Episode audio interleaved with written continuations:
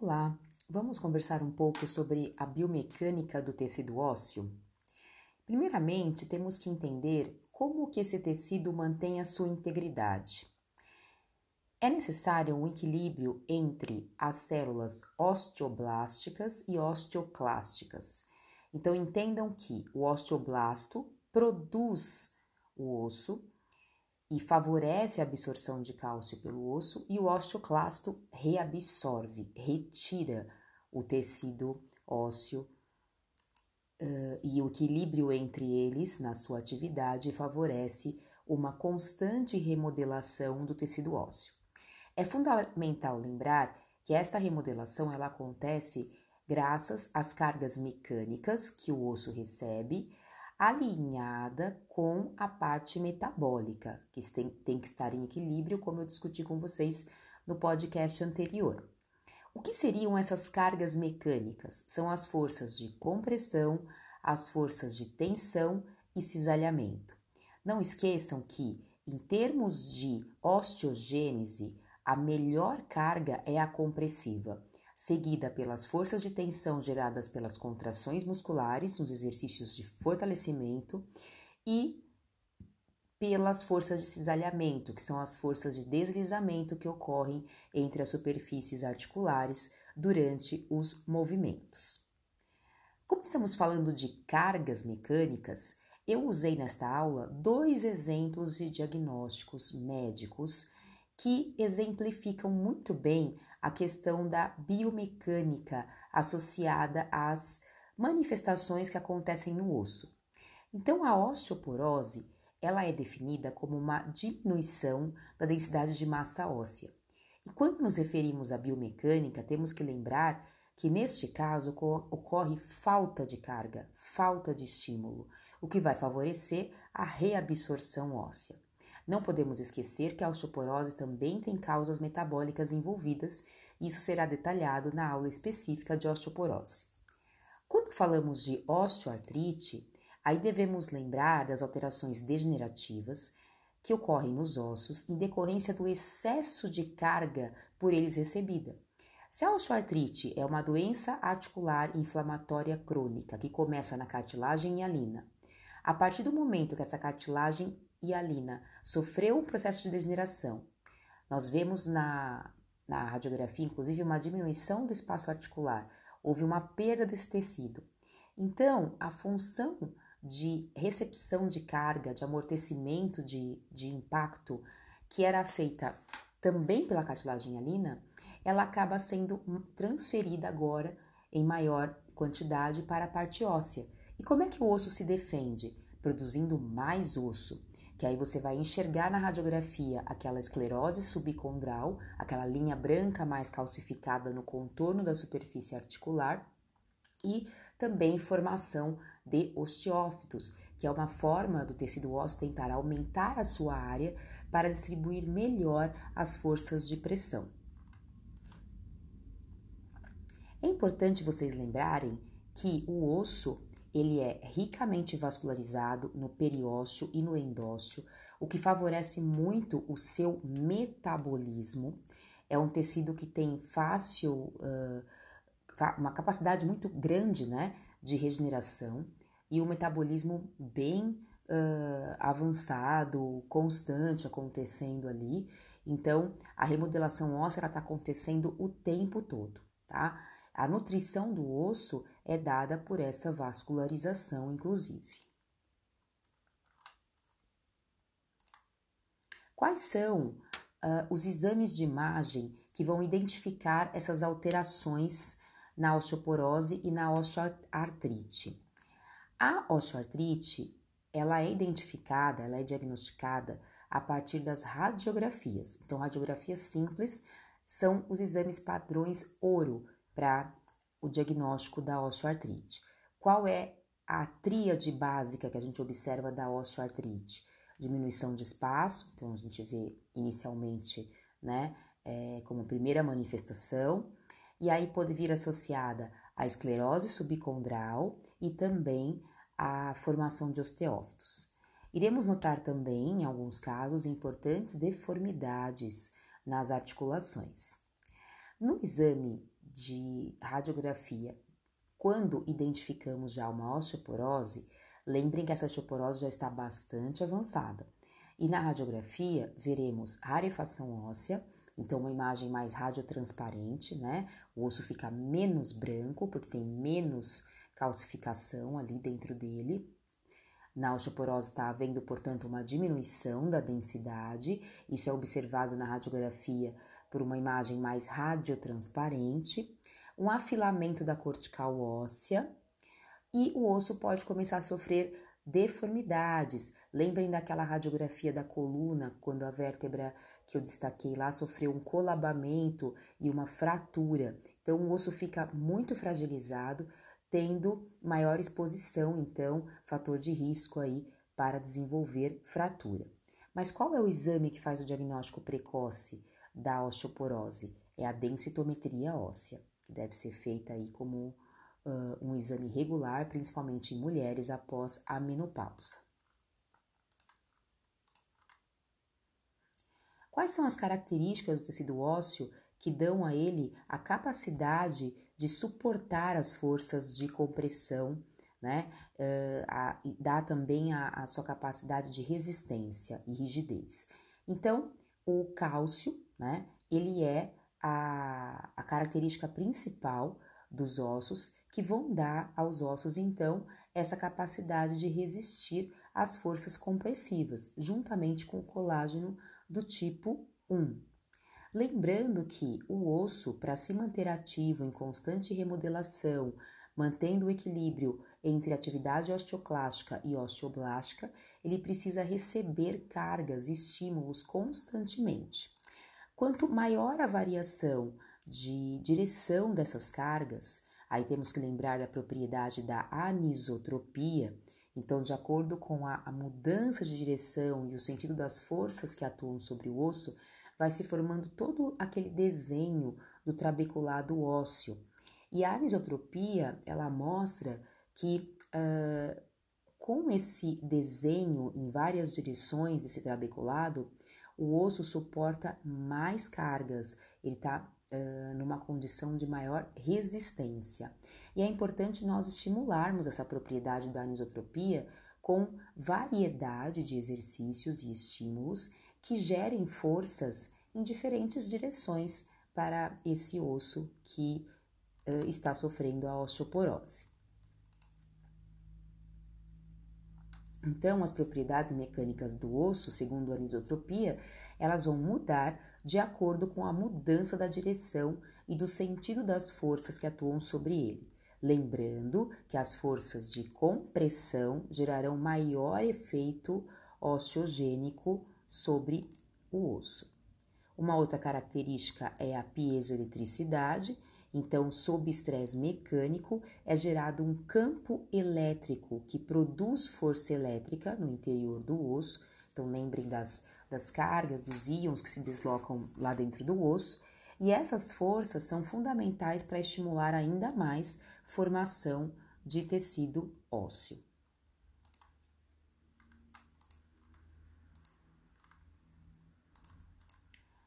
Agora vamos tentar relacionar com a parte prática da reabilitação.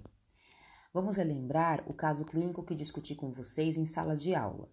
Caso uma paciente com osteoporose esteja em processo de reabilitação com você, imagine uma paciente já acima dos 60 anos de idade. Está fazendo a reabilitação e já foi, uh, inclusive, orientada pelo médico a praticar atividade física regular. Qual a melhor atividade física para o aumento da densidade óssea em todo o corpo que você indicaria para essa paciente?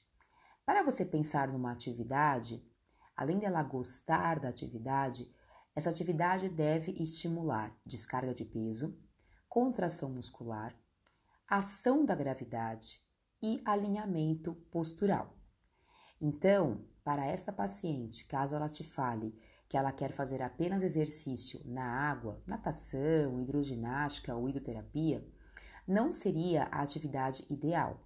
Ela teria que complementar com atividades que tivessem descarga de peso, cadeia cinemática fechada, portanto, e pelo menos já o impacto, uma atividade de baixo impacto, tá?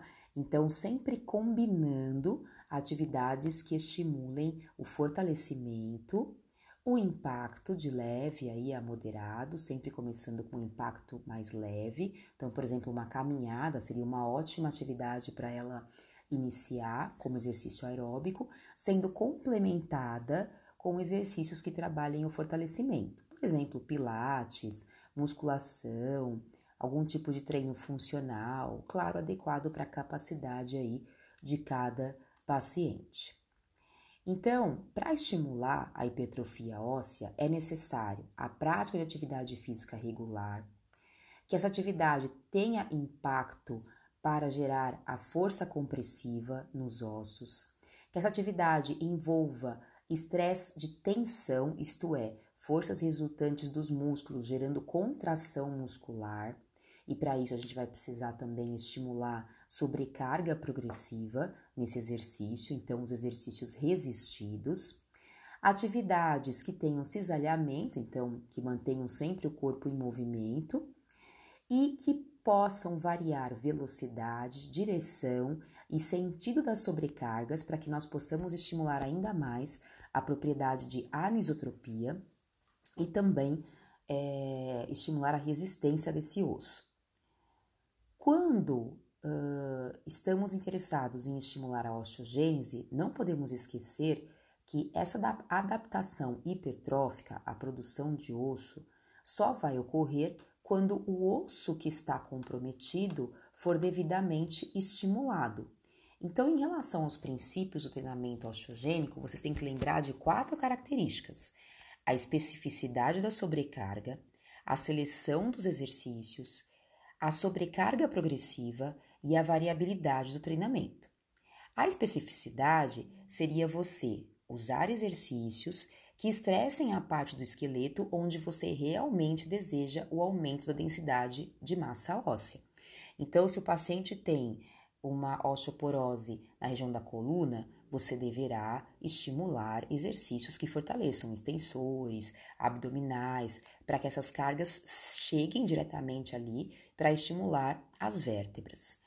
A seleção dos exercícios, portanto, escolha exercícios que estimulem vetores de força nos locais que você deseja estimular a massa óssea. E também não esqueça de usar a questão da descarga de peso e da sobrecarga progressiva. Então, você vai aumentar gradualmente as cargas, então, com tornozeleiras, é, uh, elásticos, aparelhos de musculação, enfim. Conforme o, o, o indivíduo vai se adaptando né, ao exercício, ele vai evoluindo e você vai expondo gradualmente a cargas maiores. Não esqueçam da variabilidade para que um maior número de osteoblastos sejam estimulados. Então, para o mesmo músculo, varie posicionamentos, é, tipo de exercício, tipo de carga que você vai utilizar para estimular ainda mais a questão da anisotropia. Os estudos mostram que a ação osteogênica aumenta com a atividade física, só que o nível e o tipo de atividade física irão interferir na capacidade de produção de massa óssea.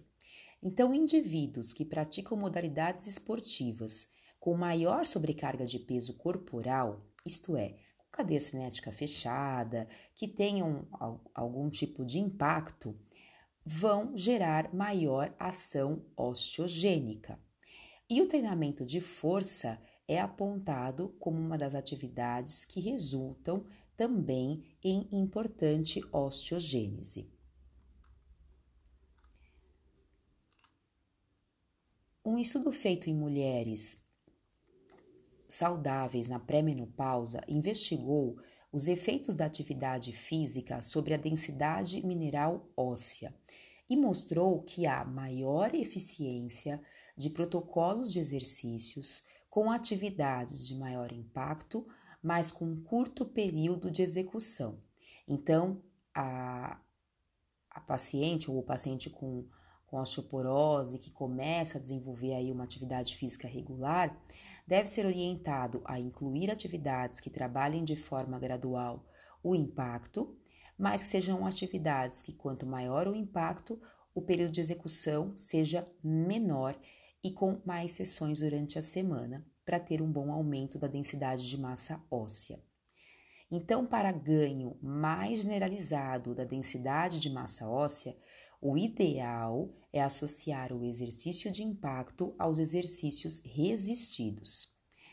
O artigo também relata que exercícios frequentes, só que não muito prolongados, que incluam variabilidade com direções diversificadas para maior exigência muscular e maior exposição de áreas de tecido ósseo a sobrecargas decorrentes da tensão muscular ou das forças de reação ao solo.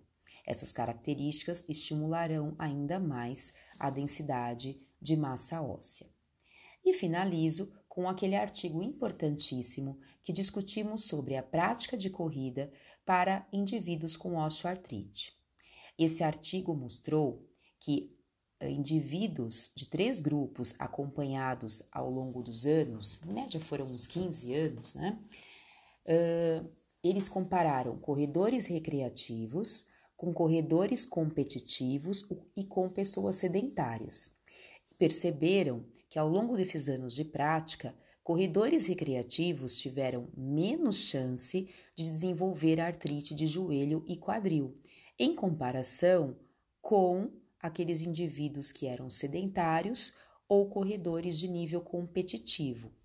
Então, eles concluíram que em nível recreacional, por muitos anos, 15 anos ou mais foi a média aí desse estudo, a corrida poderia ser recomendada com segurança como um exercício geral para a saúde e gerar benefícios, né, inclusive para as articulações do quadril e do joelho. A, a literatura estudada, né, nesse caso, ela mostrou que entre os corredores recreacionais, apenas 3,5% apresentaram osteoartrite de joelho e quadril. Entre os não corredores, esse índice aumentou para 10,2%.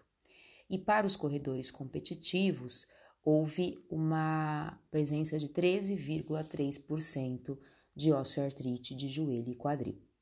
Então, caso o seu paciente com osteoartrite queira iniciar uma atividade de corrida ou voltar a praticá-la, você pode falar que a prática de corrida recreacional ela oferece menos riscos e ela foi muito mais benéfica comparada à ausência de atividade, então o não correr, ou comparada a um treino competitivo.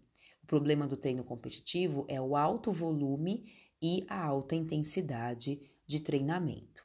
Então, vamos estimular nossos pacientes a serem ativos e o exercício aeróbico, além dos benefícios diretos sobre aí as articulações, eles também vão ter um efeito importantíssimo para regular a nossa farmácia interna, liberando os neurotransmissores necessários para alívio de dor. No caso da osteoartrite, que é uma dor crônica, né? É muito importante estimularmos constantemente a produção desses neurotransmissores e melhorar a qualidade de vida, oferecendo uma melhor qualidade do sono, mais disposição, mais bom humor, favorecendo a liberação de substâncias que modulem a dor de forma positiva, né? Dessensibilizando o sistema da dor. Então, espero que vocês tenham aprendido bastante coisa nesse podcast e nos vemos no próximo podcast, quando vou falar sobre as questões relacionadas à cartilagem e vou falar também bastante do disco intervertebral. Até o próximo podcast.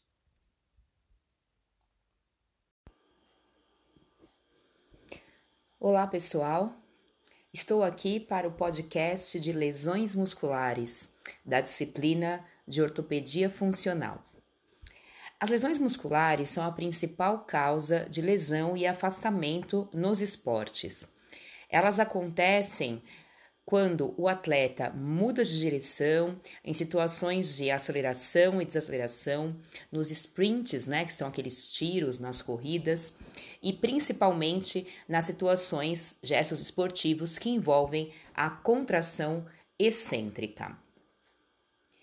Os fatores que estão mais associados a essas lesões são as fraquezas musculares, os desequilíbrios musculares, Há situações de fadiga, como por exemplo, no final de um jogo, quando o atleta já está cansado, ou um final de temporada. Após um longo período de inatividade, quando a pessoa resolve praticar uma atividade física, por exemplo, aqueles atletas de final de semana, pessoas que estão sem condicionamento físico para fazer uma determinada atividade, portanto, a idade mais avançada pode ser um fator também. Extremos de temperatura também influenciam o desempenho muscular e podem propiciar as lesões. A gravidade da lesão depende muito da extensão, do tamanho da lesão. As lesões musculares são divididas em três graus. O grau 1, ou grau leve, é um estiramento leve da musculatura. A estrutura até que está bem preservada. Ela apresenta um pequeno inchaço, o paciente vai te relatar algum desconforto, uma perda mínima de movimento ou força.